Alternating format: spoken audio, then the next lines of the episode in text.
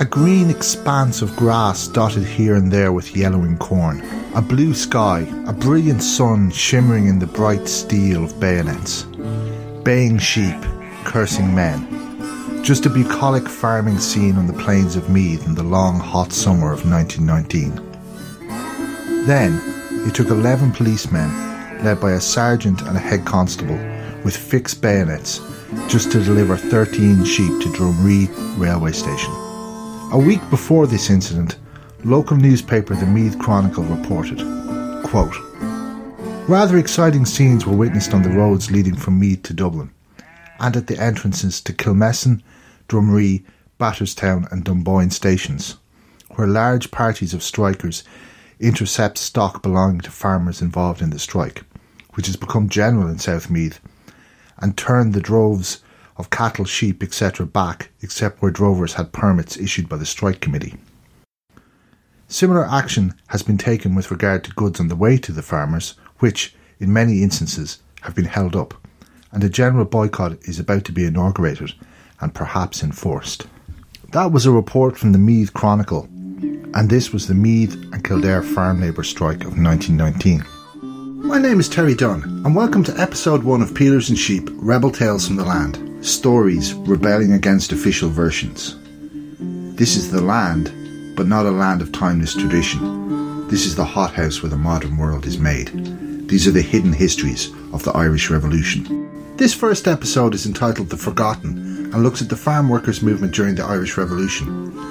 We'll be particularly looking at the Meath and Kildare Farm Labour Strike of nineteen nineteen. Before we launch into the episode, remember to subscribe to us wherever you get your podcasts. You'll find us available on Spotify, Apple Podcasts, Google Podcasts, Stitcher and TuneIn Radio. You can find out more about our project on our website, peelers and sheep dot I E, and look us up on Facebook, Twitter and Instagram. With that bit of housekeeping out of the way, let's get stuck back into episode one, The Forgotten. The strike began in Meath because the Farmers Association would negotiate with the Meath Labour Union, but not with the Irish Transport and General Workers Union, and in Kildare because there was a lockout.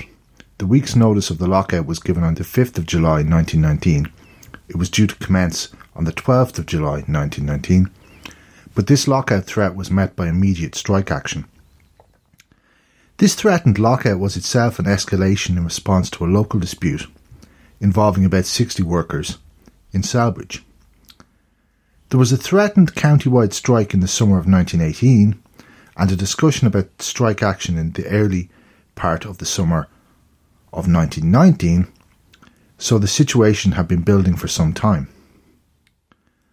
While this is remembered, insofar as it is remembered, as the Meath and Kildare Farm Labour Strike, nineteen nineteen also saw agricultural labour disputes on a more localised scale in East Donegal, East Galway, North Cork, Kerry, Limerick, Tipperary, Wexford and Dublin. And the Meath and Kildare dispute influenced agreements made in adjacent counties like Carlow and Laois. Additionally, parts of West Wicklow and West Dublin were included in the Kildare and Meath strike. So in the summer of nineteen nineteen, this was a national movement with Kildare and Meath at its heart. What we will look at, roughly chronologically, is the background to the strike in economic terms, in terms of state policy and in regard to labour organising, then the course of the strike itself, and finally shading into the aftermath of the strike, particularly some of the political ramifications. The main part of the background is there was a sharp rise in the cost of living coupled with a boom in farm profits. This was owing to the impact of the First World War leading to massive food price inflation. In the first three years of the war, the price of bread was up seventy percent, the price of meat was up one hundred ninety percent, with the price of potatoes up two hundred fifty percent. The value of food exports from Ireland rose from forty-one point six million pounds in nineteen fourteen to seventy-eight point three million pounds in nineteen eighteen, or in other words, the value of food exports nearly doubled over the course of the war. Government policy was food price controls. Rationing only came in very late in the course of the war, rationing was more a Second World War measure. And as well as that, there was compulsory tillage and wage setting. Compulsory tillage to assure food supply and wage setting to discourage too much movement of workers from agriculture to arms and ammunition factories. This state intervention came in first for the year of nineteen seventeen. nineteen sixteen had seen a poor harvest in Ireland, as well as poor harvests in Australia, Canada and Argentina, countries which were all important sources of foodstuffs for Britain. Then, in nineteen seventeen, there was an extension of U-boat warfare and the sinking of more British shipping. So this shifted the state in a more interventionist direction, away from a focus on persuasion and patriotic propaganda for more food production, which was the main emphasis in the earlier years of the war. So what did compulsory tillage mean?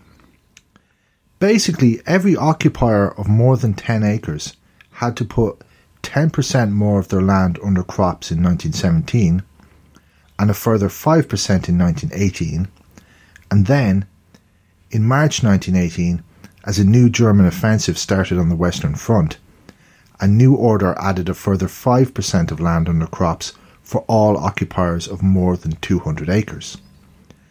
In nineteen eighteen, the area under crops was greater than any time since the eighteen seventies. This was briefly reversing the long-term trend in Irish agriculture away from tillage and towards pasture.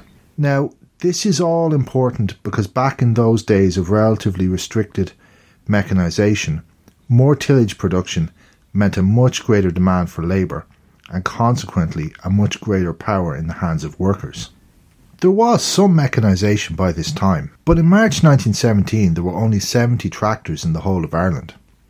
So the process of introducing labour-saving technology was really in its infancy relative to what was to come in the second half of the twentieth century.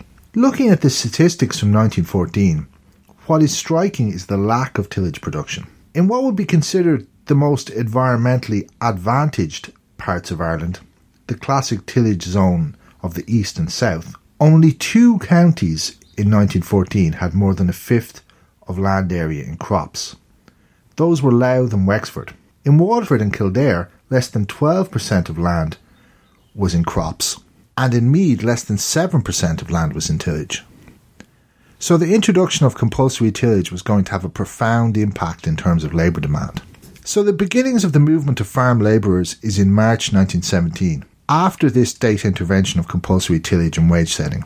Greater demand for labour because of increased tillage gave workers more power to raise demands, which is what happens in March nineteen seventeen in Kildare, Louth, Meath, Cork, Limerick, South Tipperary, Kilkenny and Wexford. In the early days, there was one case of the sabotage of a motor plough in Fenor near Kildare town, one recorded case of a threatening letter in County Louth, and one episode in the Kells district in North Meath, where a group of youths armed with sticks supposedly visited houses at night and ordered men not to work. But mostly this movement was free of the sort of violence and property destruction associated with nineteenth century agrarian movements.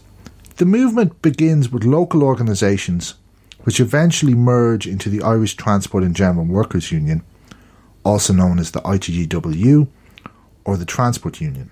The Transport Union went from a membership of five thousand in May nineteen sixteen to one hundred twenty thousand in December nineteen twenty. Farm workers were by far the largest single occupational category in those numbers. Roughly forty to fifty thousand farm labourers, in contrast with roughly four thousand dockers. Dockers being one of the next largest occupational categories among the members, and being the original base of the union. The I T G W's absorption of local farm labourer organisations began in Blanchardstown on the eleventh of March nineteen seventeen, when the Blanchardstown Land and Labour League was transformed into the Blanchardstown I T G W branch. The Transport Union started as a breakaway from the Liverpool-based National Union of Dock Labourers in the wake of the nineteen oh seven Belfast Dock Strike. Its most prominent and famous leaders were James Connolly and Jim Larkin.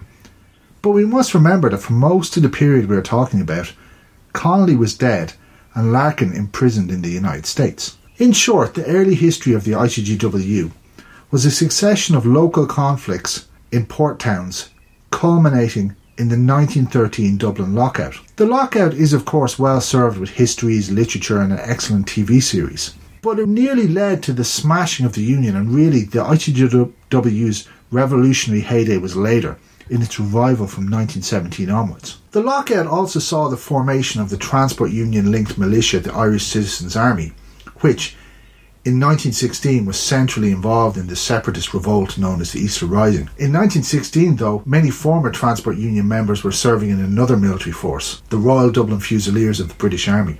There are a number of important features of the Transport Union to bear in mind. Firstly, it mostly organised general labourers, like dockers or carders or later farm labourers, as opposed to the highly skilled craft workers who, up until this time, dominated the trade union movement. And it should be noted there were sharp status differences and differences in income and working conditions between these two different groups of workers. Secondly, the Transport Union promulgated the idea of the sympathetic strike and the idea of tainted goods. That is to say that one group of workers would take action in support of another group of workers, even over an issue which was not of shared direct immediate relevance to both. So, for instance, the nineteen thirteen Dublin lockout spreads to Jacob's Biscuit Factory when workers there refused to handle flour from Shackleton's mills on account of a dispute in the mills, not a dispute specific to Jacob's Biscuit Factory. Thirdly, the Transport Union was part of an international movement. In the first instance, part of the great unrest in the United Kingdom in the years leading up to the First World War. But it was also part of the syndicalist movement, which meant, in short, a socialist emphasis on the point of production, on the workplace, on direct action and sympathetic action, and on unions as both a vehicle of revolution and as an embryo of a future socialist society. Within those broad parameters, syndicalism was actually politically diverse. Likewise, what evidence we have suggests that members of the I T G W dipped into many different streams of diverse thought and practice, from labourism and mild social democracy, to the cooperative movement, to Bolshevism, to syndicalism. Nonetheless, the message in the Transport Union's newspapers had perfect clarity in portraying the union as part of an international movement which was in no means simply about higher wages and better employment conditions, but was in fact about building a new society radically different from the existing one. Now, to go back to the development of the farm labour movement and the background of the nineteen nineteen strike. Formally organised local bodies were established in South Kildare over the winter of nineteen seventeen and nineteen eighteen. At a meeting at Burtown Crossroads on the twenty-third of December nineteen seventeen, Burtown Labour Union was set up. In February nineteen eighteen, the Burtown Labour Union appears to have either expanded outside its original boundaries or merged with other groups and was renamed the South Kildare Labour Union. Meanwhile, in nearby Castledermot, Sinn Féin took the lead in establishing a labourers' organisation, first meeting in the month of January nineteen eighteen. On the twenty-fourth of March nineteen eighteen, the first I T G W rally took place in Athy. This was geographically distinct from the Burtown and Castledermot-based efforts, while those bodies were also building links. The March twenty-fourth rally mostly seems to have involved groups and individuals from the south and west of Athy, while the South Kildare Labour Union and the Castledermot Labour Club organised areas more to the southeast. The local organisations joined the Transport Union over the summer and autumn of nineteen eighteen. First the Castledermot Group and then the South Kildare Labour Union. In August nineteen eighteen, the Kildare Labour Union still has a separate existence from the Transport Union and negotiates a lower wage rate in the south of the county than the I T G W does in the north of the county. But sometime after September nineteen eighteen, all the agricultural workers' unions in Kildare merged into the Transport Union. Over the winter of nineteen seventeen and into the middle of nineteen eighteen, there had been a lockout against the Transport Union in Russell's sawmills in Portarlington. That lockout was ultimately defeated, and this event had the paradoxical effect of raising the union's profile locally and in adjacent districts. So the Transport Union spreads out into the countryside, building on existing organisations and relating to a pre-existing history of mobilisation. There was a whole history of farm labourer movements before the nineteen seventeen to nineteen twenty-three movement. There were land and labour associations which had campaigned for rural public housing, a demand realised in the Labourers' Ireland Act of nineteen oh six and other related legislation dating back as far as eighteen eighty-three. By nineteen fourteen, fifty thousand council cottages had been built for rural workers. The Land and Labour Associations also campaigned for what was known as direct labour. That is, the council services would be provided by directly employed workers rather than subcontractors. Earlier there was the more radical but localised Knights of the Plough, active in South Kildare in the eighteen eighties. Strikes and sabotage of new labour-saving machinery in Kilkenny and adjacent districts in eighteen fifty-eight, and widespread mobilisation in Meath, Kildare and Carlow in the early eighteen thirties.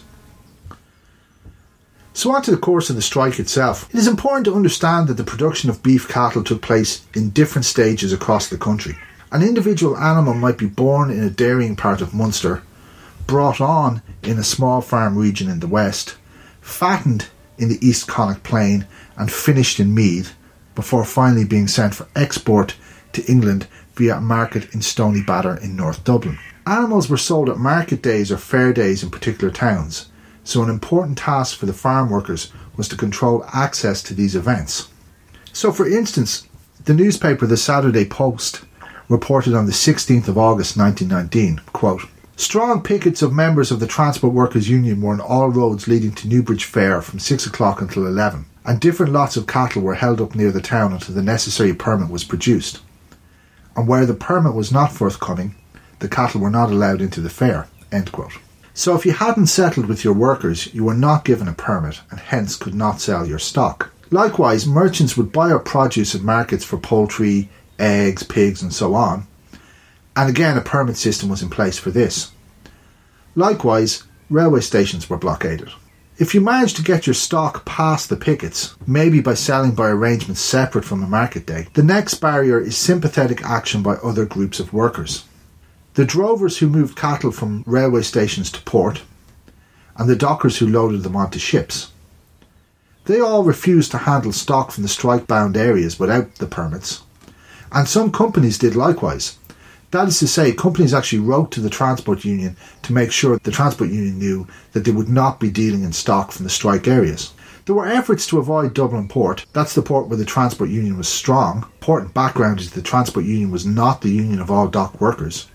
The rival National Union of Dock Labourers was strong in Drogheda, Dundalk and Belfast. Also, there were sectarian divisions in Belfast. The docks there were divided into confessional enclaves, with Protestants dominating the cross-channel trade with Britain. But these efforts to avoid Transport Union-aligned dockers were to no avail. Other groups of dockers were the same. They did not handle the tainted goods. Special trains were hired to bring stock to Belfast, but the stock was returned. There was also the possibility of sympathetic action by railway men, but this was held in reserve. Obviously also farm work wasn't getting done. And if you clubbed together with neighbouring farmers to do some work, you might find a situation like that of a Rathold grazier who, as it was reported in the Voice of Labour, which is the newspaper of the Transport Union, quote, "awoke one fine morning to see the hay he had so laboriously cocked adorning the hedges of his meadow," end quote. As we move towards August, matters come to a head. We are closer to harvest time and the time of maximum demand for labour, and there are drought conditions. It was a lovely hot summer, and those drought conditions are lessening grass growth and thereby increasing the need for farmers to sell their livestock on before the animals start losing weight and hence losing value. By late July, the beginning of August, increasing numbers of individual farmers have settled, and the Voice of Labour was able to report on this. Now, the notable thing about this report, or one of the notable things, is it gives us some insight into how small some of these workplaces were. So in Lu- Lucan, eleven farmers have caved in, covering forty-three men. In Rathangan, fourteen farmers employing fifty-four men. In Dunlavin, nine and twenty-four. In Carbery, fifteen farmers employing thirty men. In Monsterevan, twelve farmers, including a president of a farmers' union branch, employing four men, and in Newbridge, sixty-seven farmers, employing one hundred four men, end quote. Now, those are very small workplaces, when you consider that even the president of a farmers' union branch was only employing four men. It underlines the success of farm labour organising, when you consider that not only were they not the possessors of rare skills, like the tradesmen and craft workers who had, up until that time, dominated the trade union movement. Not only that, but they were scattered in small groups in little workplaces, not massed in their tens of thousands like the coal miners or car workers that dominated twentieth century trade unionism. On July twenty-third, there was a rally in Naas, where Tom Nagel, who was to go on to be a Labour Party T D in Cork, was the speaker. This was one of a series of rallies around Meath and Kildare with visiting speakers in support of the strike.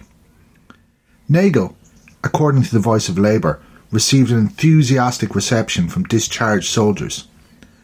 The particular significance of this is that there were rumours that demobilised soldiers were going to be re- recruited as replacement workers, or even that ex-soldiers would have their unemployment payments withheld if they did not scab. These rumours played out in Athy in a particular way.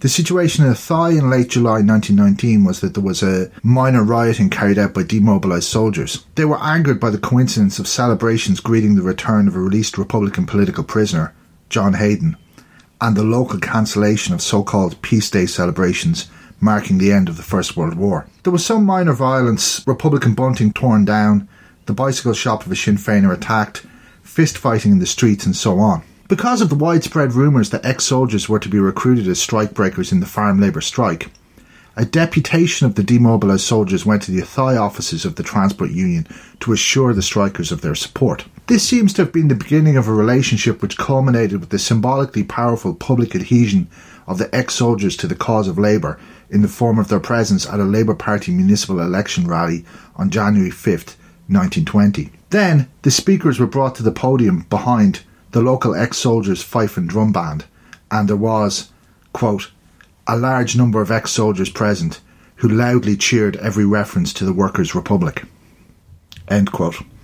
In the January nineteen twenty municipal and urban local elections, according to the Irish Times, Sinn Féin secured five hundred fifty seats, Unionists, that's British Nationalists, secured two hundred fifty-five, the Nationalist Party two hundred thirty-eight, while three hundred ninety-four were returned as Labour. Now, to get back to the main story of the strike, while the blockade was forceful, it was also mostly peaceful, which would lead one to suppose that the pickets had numbers on their side. The Royal Irish Constabulary Inspector General's report for July nineteen nineteen reads in part, quote, the agricultural show at Navan had to be abandoned. The fairs at Navan and Trim were complete failures, farmers being afraid to send their stock, and the roads to Dublin were picketed to prevent cattle being sent to the Dublin market. Several prosecutions are pending, but on the whole there was little disorder, end quote. Similarly, the Royal Irish Constabulary report for Kildare for the following month claims, quote, there has been no serious outrage, but many cases of hay tossing, et cetera in connection with the strike, end quote. Um, by hay tossing is meant minor sabotage. The term specifically refers to throwing down haystacks. The same report goes on to claim, quote, there were a considerable number of cases of intimidation in connection with the strike, end quote. However, the post-strike court cases are all for quite petty offences. The press did report some minor confrontations, but these seem to have been localised, particularly to Kilmessan and Meath and to the town of Athy and Kildare. Additionally, these reports date from late in the strike. In August in Meath, something of a militant minority of farmers sought to escalate by securing more intervention from Dublin Castle, with the intent of getting the government to buy crops and stock and to mobilise the military. four hundred soldiers arrived in Navan on Monday the tenth of August. There were also reports and rumours of the arrival of scab labour, either Donegal men or ex-soldiers. In the middle of August, the railway line near Navan was sabotaged and a train derailed, with fortunately only minor injuries to rail staff. The background to the rail sabotage is that Eamon Rooney, the transport union organiser for Meath, appears to have inveigled the Irish Republican Army into involvement. The statement of Seamus Finn, a Meath I R A officer, to the Bureau of Military History, a mid-twentieth century oral history project, gives the impression that the I R A was basically codded by Rooney. However, Finn was talking in nineteen fifty-three about events which had happened in nineteen nineteen, and it would not be surprising if his outlook had not shifted over the thirty-four years from the revolutionary nineteen tens to the conservative nineteen fifties. In nineteen fifty-three, Finn claimed that they, they thought they were interfering in the transport of troops and does not mention the transport of cattle. In any case, it was a goods train that was derailed. At least in nineteen eighteen, the volunteers of the Irish Republican Army were encouraged to support, quote, the movement for the rights of the working class, end quote. And in that year, we do see some involvement in that direction, as for instance with Sinn Féin being involved in the founding of the Labour Union in Castledermot. Finn certainly gives the impression that there was dissension within the ranks of the I R A over their involvement in the railway sabotage. It is possible that Rooney fooled them, or that Rooney mistakenly thought a troop transport was imminent, or that the I R A was beginning to turn this way and that under the influence of class struggle. After all, the Farmers' Association was led by men with what Finn called, quote, strong pro-British tendencies, end quote, and they had asked for the involvement of Dublin Castle and the British military. One of the impacts of the strike was to move people in new political directions, which included the opening up of divisions within the Republican separatist movement. The police report for Kildare for August nineteen nineteen claimed that, quote, on various occasions Sinn Féin employers were at variance with Sinn Féin workers, with the result that there is all ill feeling between them, end quote. Consequently, while in much of the country Labour and Sinn Féin came to a sort of pact in the nineteen twenty urban and municipal local elections, in Newbridge the parties were open competitors. That's a turnaround from the situation existing in the spring of nineteen eighteen, when a transport union rally in Kildare town was accompanied by a parade of the Newbridge volunteer unit. This kind of class division of the national movement arose in Meath also, where prominent Sinn Féiner John Sweetman went so far as to accuse transport union workers of being the advance guard of a new Cromwellian plantation. In the end, a settlement was made in late August. The details for Kildare are as follows. A settlement was made in Athy on Wednesday, August twentieth, for South Kildare, and on Friday, August twenty-second, a settlement was made in Naas with application to the entire county. There was probably a bit of a north-south split within the Irish Farmers Union. Negotiations had broken up the previous week, and after that South Kildare had settled independently. In Kildare, the settlement established a thirty-four shilling weekly wage rate for a ten-hour day, six-day week for the districts of Selbridge, Maynooth, Naas, Newbridge, Kilcullen, Kildare, Clane, Rathangan and Monsterevan, and a thirty-two shilling weekly wage rate for a ten-hour day, six-day week for the districts of Athy, Ballator, Ballymore Eustace, Carbery, Nerney, Rathmore, Robertstown, Dunlavin and Castledermot. In a nutshell, that's a lower rate for the southern and western parts of the county. The great expansion of the transport union into rural Ireland, in which the Meath and Kildare strike was pivotal, laid the basis for what happened next. The largest strike in Irish history on the thirteenth and fourteenth of April nineteen twenty. This was the general strike in support of hunger-striking political prisoners in Mountjoy Jail, the result of which was the collapse of the government's position and the release of the prisoners, both convicted felons and internees. Both the British Army and at least elements of the I R A were highly conscious of the impact of the strike. According to the British Army's own official study of the conflict, the strike, quote, nullified the effects of the efforts made by the Crown forces during the preceding three months, end quote, while Peadar Clancy, leader of the hunger strikers and former second-in-command of the Dublin Brigade of the I R A, commented, the general strike has them bet. Now, for some areas of the country, we have the transport union's internal reports on the strike. These would have been reports written by local branch secretaries and sent up to, uh, to union headquarters in Dublin. Here are two reports from Kildare. This is what the Naas branch secretary wrote on April fifteenth, nineteen twenty. Quote, we did remarkably well here during the strike. The first day it was impossible to get the shops shut owing to the big crowd from Dublin for the races, and also on account of the Dublin crowd having horses and cars in the different yards. At any rate, we marshalled our forces yesterday morning and closed every place. Banks, shops, solicitors' offices, et cetera. We managed all right. All they want is a bit of bluff. A picket of our fellows paraded the town armed with bricks, sticks and et cetera, not with our consent. And if a shop had dared to open, there would have been murder. However, the traders cooperated with us in every way, and happily everything passed off successful. End quote. The report from Maynooth, in the north of County Kildare, reads in part, quote, Maynooth workers down tools in sympathy with political prisoners. On Tuesday and Wednesday last, all work was suspended at Maynooth to show the sympathy of the workers with the Irish soldiers languishing in England's jails. On both days, volunteers and transport workers marched from Union Hall to Catholic Church, where Rosary and Litany was recited for welfare of political prisoners. When the prisoners were released, a Rosary of Thanksgiving in Irish and English was recited in Catholic Church by Reverend Parish Priest. After devotions, a parade was again held, headed by the local band. The procession carrying the tricolour and red flags made a most imposing display, bonfires being lighted in the market square. End quote. Now, the big question here is, why was this radicalism seemingly such a fleeting, momentary phenomenon? It did not seem to last or leave much overt traces. Well, firstly, it existed in a pretty unique set of circumstances. There was an agricultural boom as well as a high demand for labour due to compulsory tillage, and all that in the context of a profound political conflict across the country. Fundamentally, though, we have to understand that the workers' movement was a minority movement, and this is apparent when we look at the structures of the economy and the patterns of development.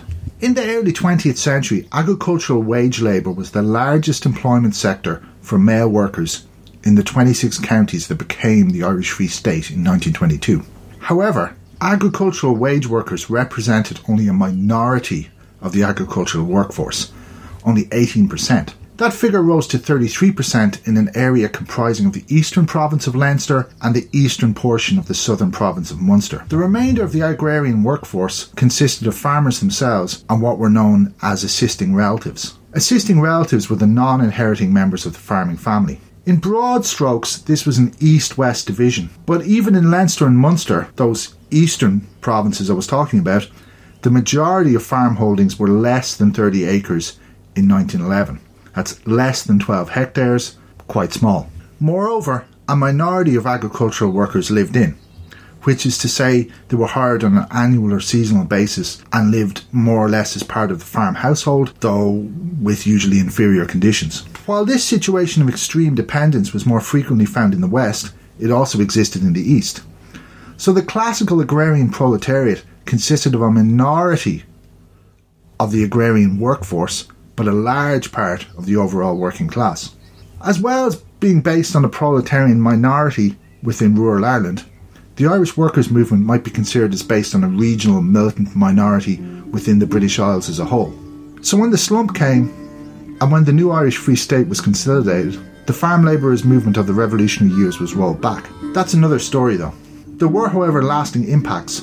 For instance, the continuing presence of the Labour Party in rural parts of Leinster and East Munster over the course of the twentieth century, and more practically, although it began earlier than the revolutionary years, we should remember the extensive rural public housing programme, started under the British state, but continued by Irish governments.